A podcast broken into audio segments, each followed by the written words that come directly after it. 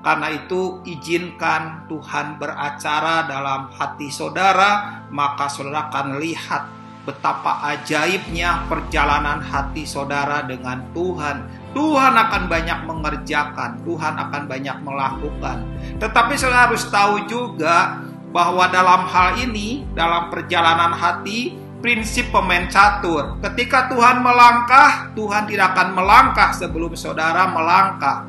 Tuhan mau melangkah yang kedua, tetapi Dia menunggu kita melangkah yang pertama. Ketika Dia melangkah yang kedua, tidak akan melangkah yang ketiga kalau seandainya kita belum melangkah yang kedua. Apa langkah kita respon yang benar kepadanya? Respon itu menentukan, respon itu yang membuat seseorang mengalami perjalanan hati yang makin hari makin bagus, makin indah, makin mengagumkan dan Tuhan betah dalam hidupnya sampai Tuhan berkata, "Ini orang membuat aku tidak pernah bisa berhenti bekerja dalam hatinya."